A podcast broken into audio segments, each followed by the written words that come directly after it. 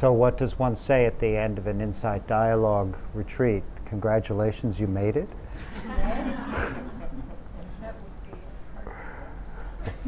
that was what? That would be appropriate. Yeah, that would be appropriate, yeah. Well, thank you for your tolerance of, uh, you know, wherever our teaching was messy or unskillful.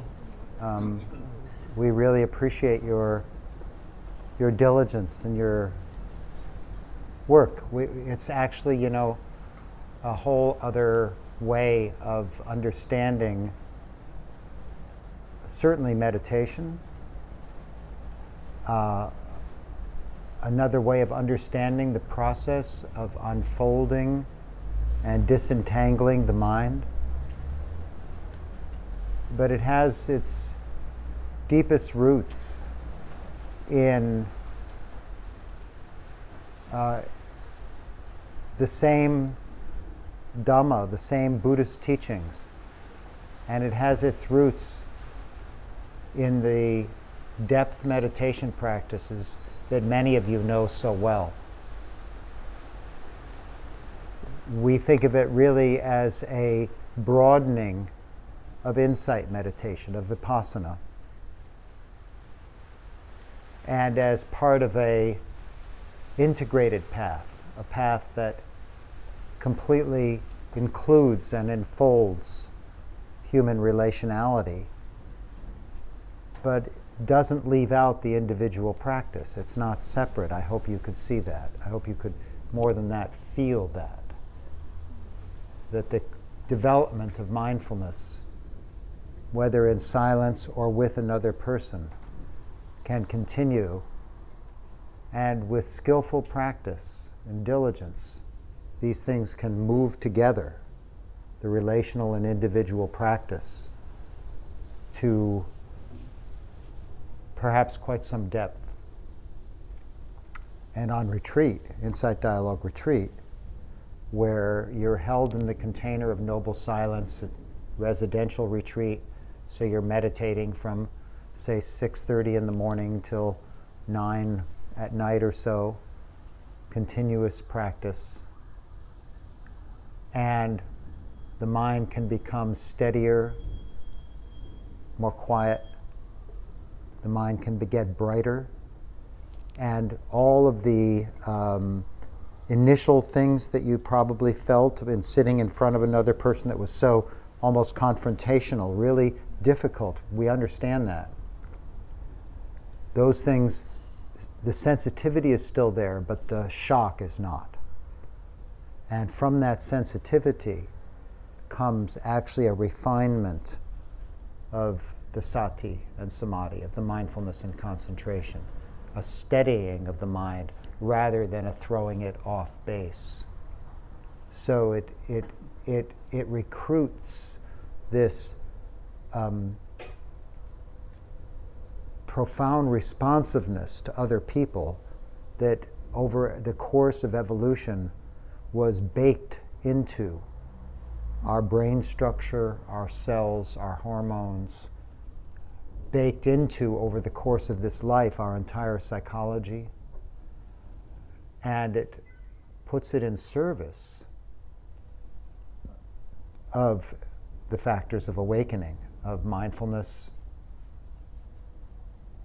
investigation, energy, joy, tranquility, concentration, and equanimity. And those factors, those factors of awakening, these seven factors of awakening that the Buddha named, he puts things together in his teachings one sees over the years uh, for a reason. The way things work together when he groups things, you know, some people are quite um, amused or dismissive of these lists in the early Buddhist teachings. But when you really look at how those things are grouped, why they're grouped, you see something, you see many things quite profound. And in the case of the factors of awakening, these qualities work together in such a way that when they are in balance and as they grow stronger and stronger, the penetrating quality, the enduring quality of the lucidity of mind is exactly the conditions for cutting through the delusions that the brain, the mind, the body, the hungers that push us. They're, they're, they, they lose their power. So these factors of awakening are really important.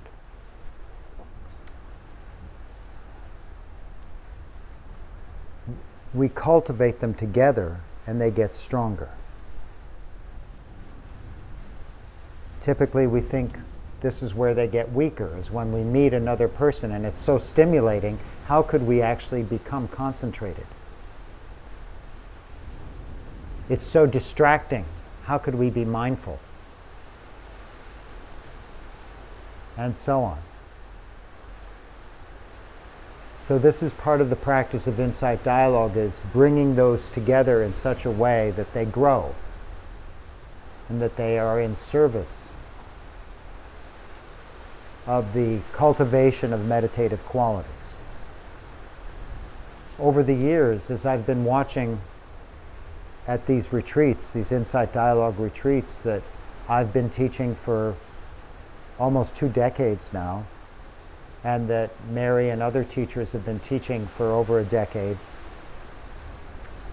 I've been noticing that there's such profound experiences touched and such an ex- accelerated and powerful quality of meditative states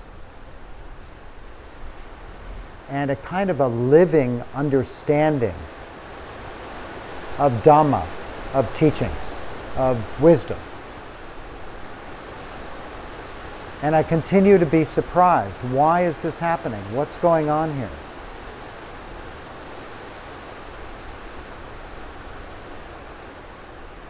And any, every time I thought I understood, the next retreat would actually be deeper. And it kept happening. I said, Oh, this must be a really special retreat. What happened this time? And then not only would it happen again, the next retreat would be deeper in the sense of more experiences of unbinding steadier practice, deeper insights.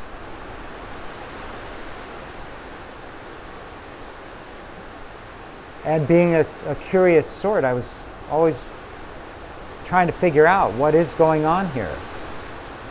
I knew that there was more wisdom in the room than I was bringing to it. I couldn't take credit. And I certainly couldn't take credit for people's meditative development that seemed to be coming forward. And over time, patterns began to emerge that I began to put together that I'd like to share with you now in the hopes that it will help understand what is this practice, what isn't insight dialogue, and maybe something of. You need come closer. Let's move up maybe something of why is it working so well? You know, what, what is going on here? Just trying to answer that question.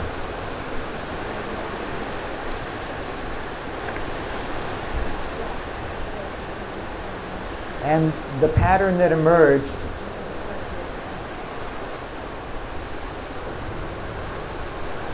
And of course, this is not spoken as a truth, just an observation that might have some use is that there's three factors of at work.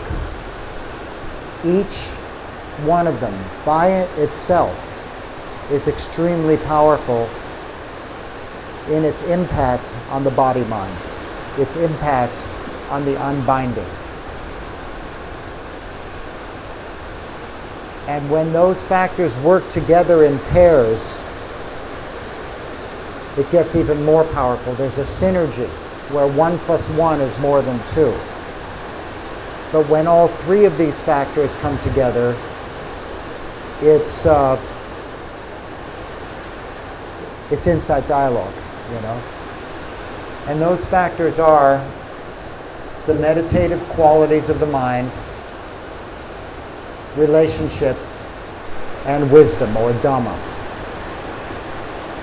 So let's look at those just for a moment, just briefly, individually. The meditative qualities of the mind we already touched, right? The kind of paradigmatic definition of those or parsing out of those is the factors of awakening mindfulness, investigation, energy, joy or rapture, tranquility, concentration, and equanimity. So, without any other stuff going on in your life, if you just cultivate even just mindfulness, it's going to make a difference. It's going to change your life in a positive way. If you develop a high level of concentration, it will be powerful in and of itself. This is also true of equanimity. It's true of tranquility. It's true of energy and rapture and investigation. And when within this just the meditative qualities of the mind, as those all work together, those seven qualities, they synergize each other. Maybe don't look at those yet, it will just distract you, please.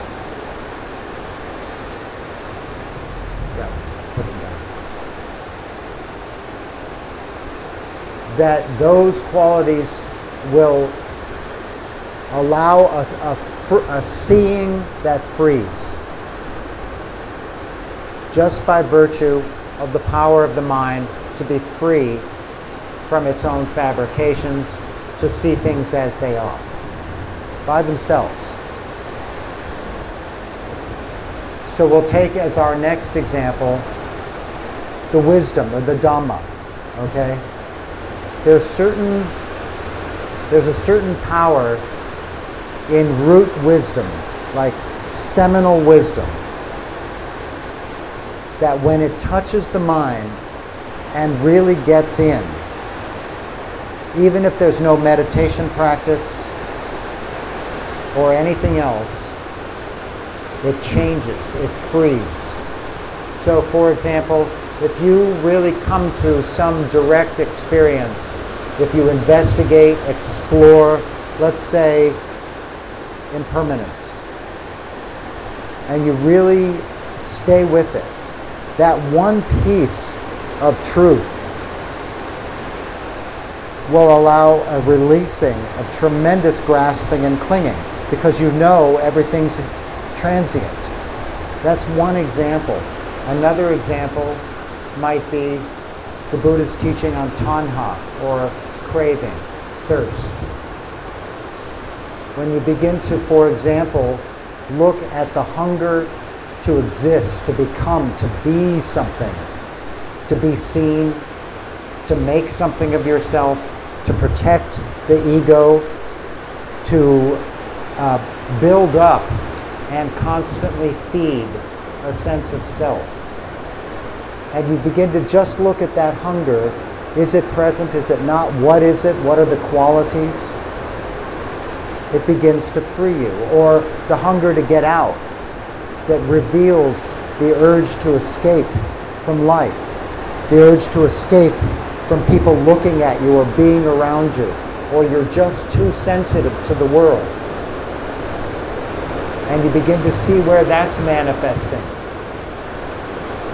That bhava and vibhava, the grabbing and hungering to exist and the urge to get out, and all the addictions and all the ways we hide, all the way we put up persona and protect ourselves.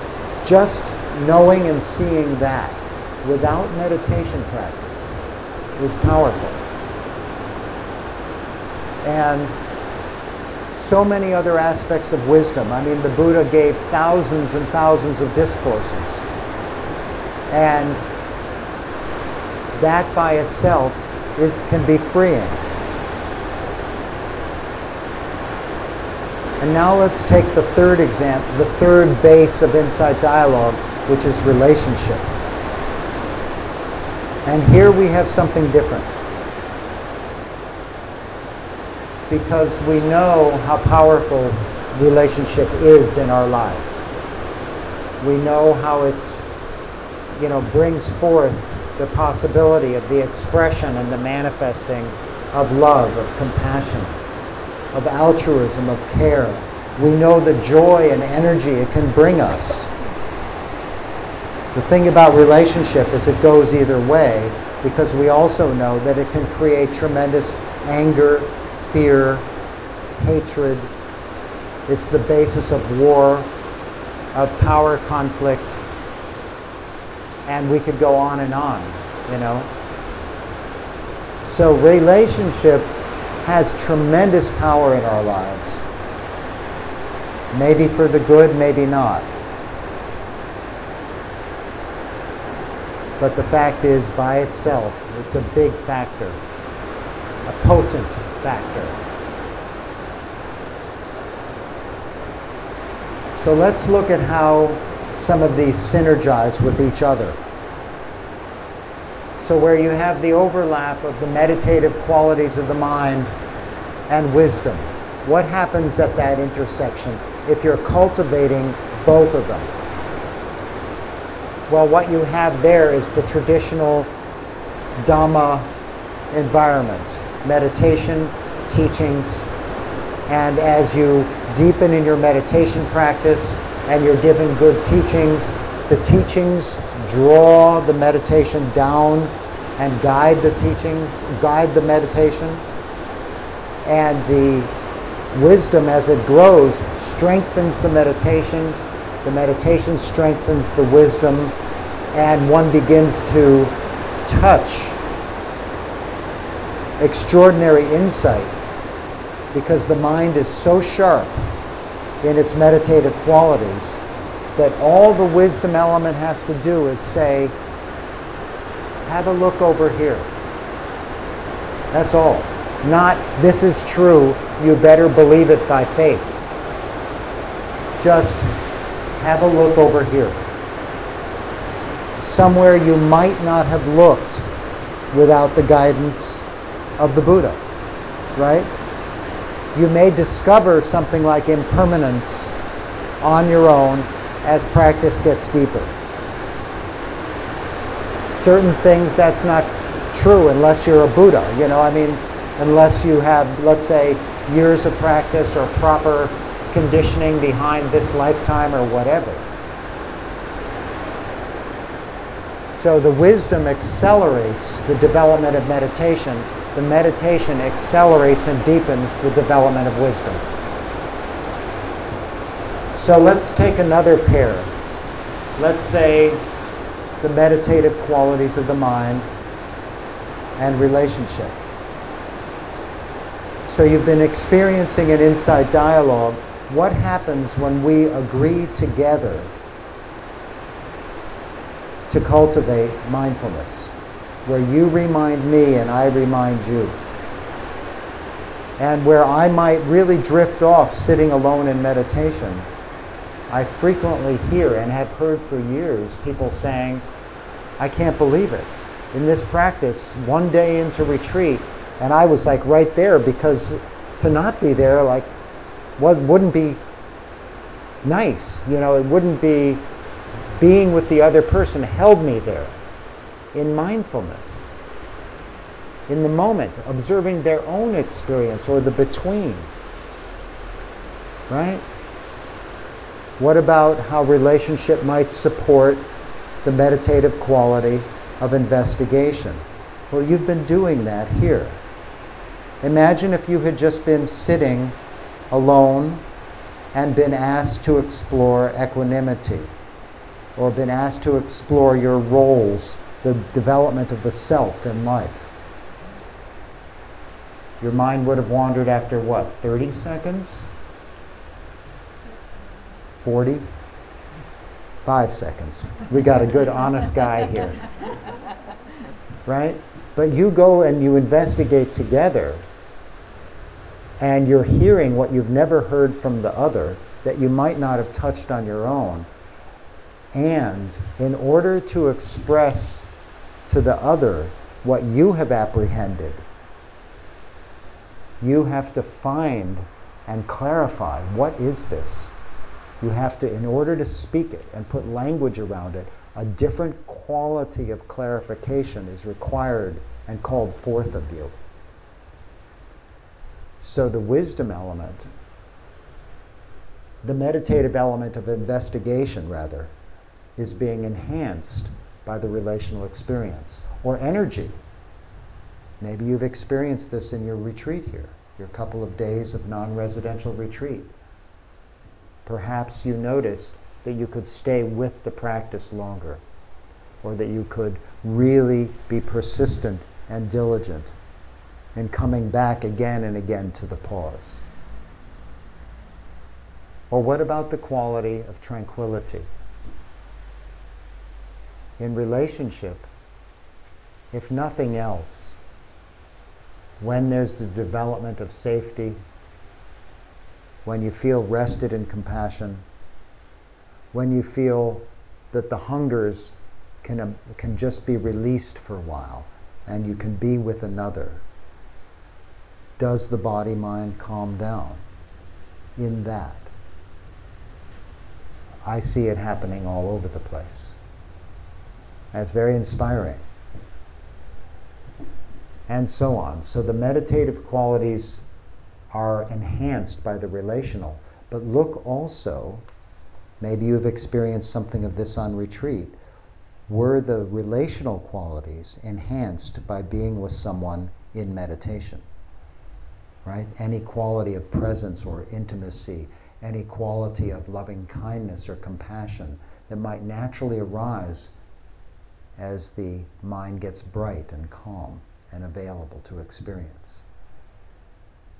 So the meditative qualities synergistically feed back into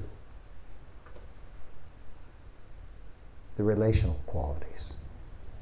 So there's these relational factors of awakening that I've named. I won't go into them now, they're on the sheet that you have. That work very much like the traditional factors of awakening. When they're present and as they come together, the practice strengthens. So let's look at another pair, finally, the last pair wisdom and relationship. Right?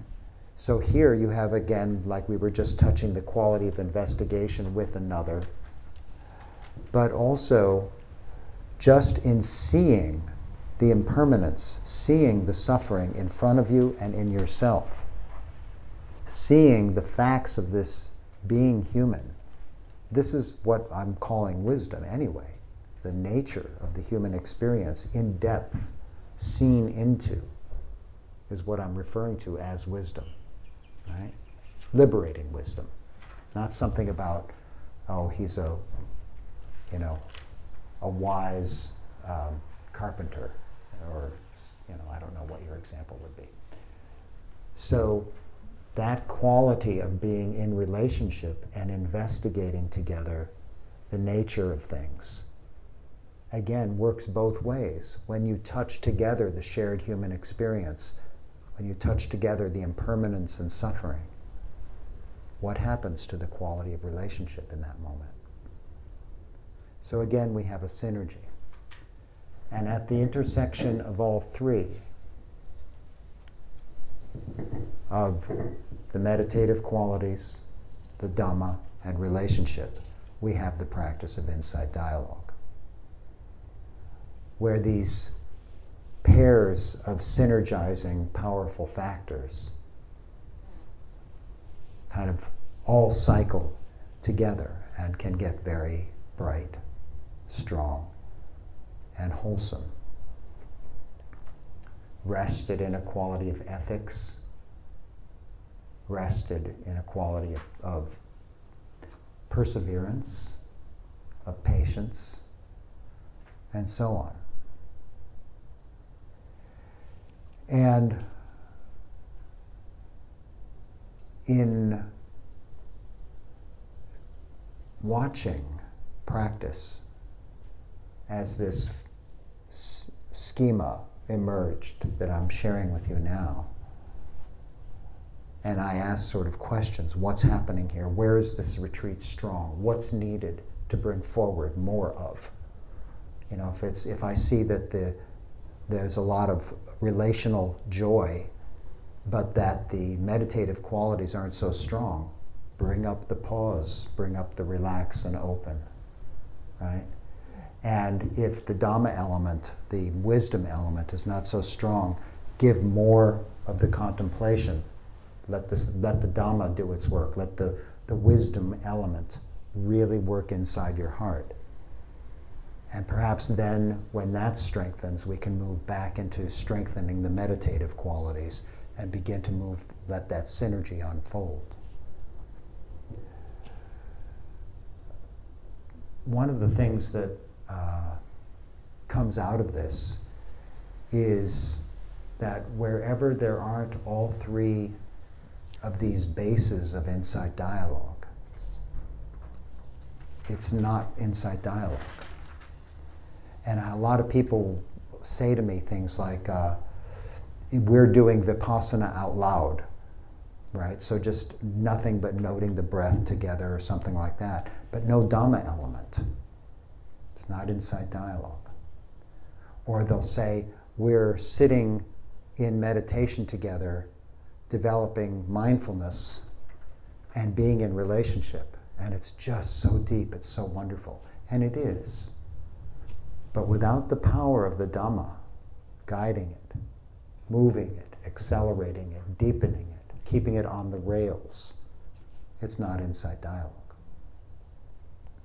And there's lots of relational practices that bring together that kind of, you know, being with another and uh, the letting the, the fire, if you will, of being with another uh, bring about a certain kind of uh, experience, which can be quite exhilarating. But what keeps it on track? What keeps it ethical? What keeps it oriented to wisdom instead of a greed for experience? What keeps it oriented towards unbinding, towards liberation, rather than just another um, kind of great thing that you did, like a bungee jump? You know, I mean, really. You know, you can have all kinds of fancy experiences. But when I see people in practice like, you know, lost in the gaze, and it's like, wow. Where's the wisdom element, guys? Right? It's nice to have the sort of a bath where those two of meditation and relationship come together. But that's where you bring in the wisdom and let it work its power. If all you want is pleasure, fine, you'll have it temporarily. It's not hard to do. So, looking for all of those qualities, you can say, this is insight dialogue, this isn't. And um, it also kind of reveals in places where only two intersect or something, there's ways of understanding. I think it sheds light on the nature of Sangha, of community, right? What's strong in community? Well, in one community, you see there's a real strong uh, orientation around Dhamma, like Dhamma study and all this kind of thing. But relationship piece, like, might be kind of weak. And even the meditative element, it might be like an academic, almost like a study group. So there you have one element and just a little bit of relationship because you have to, right?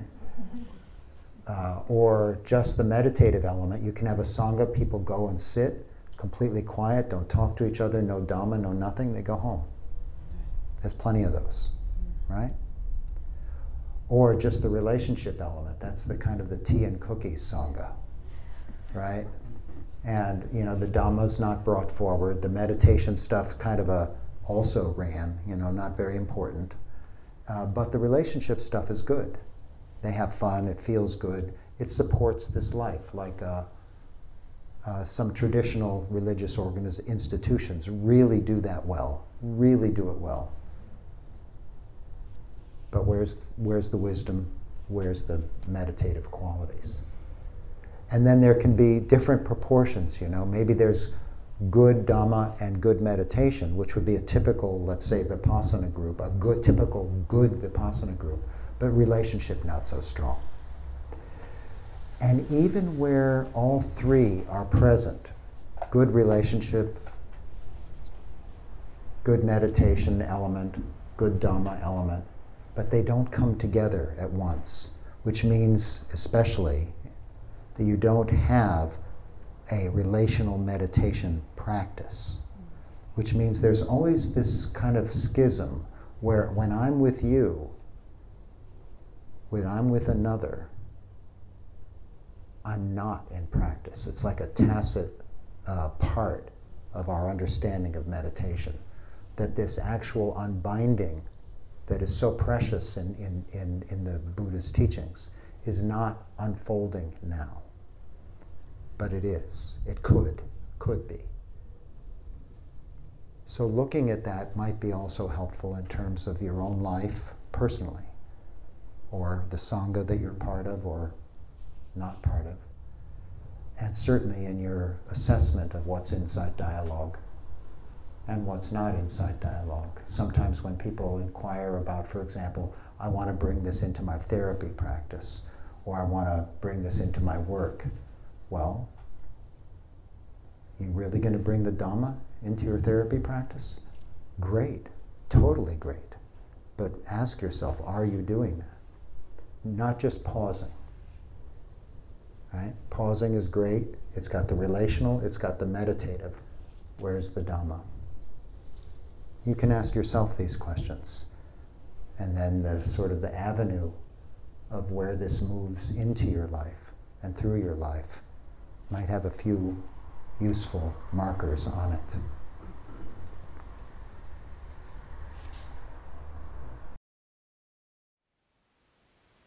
Thank you for listening.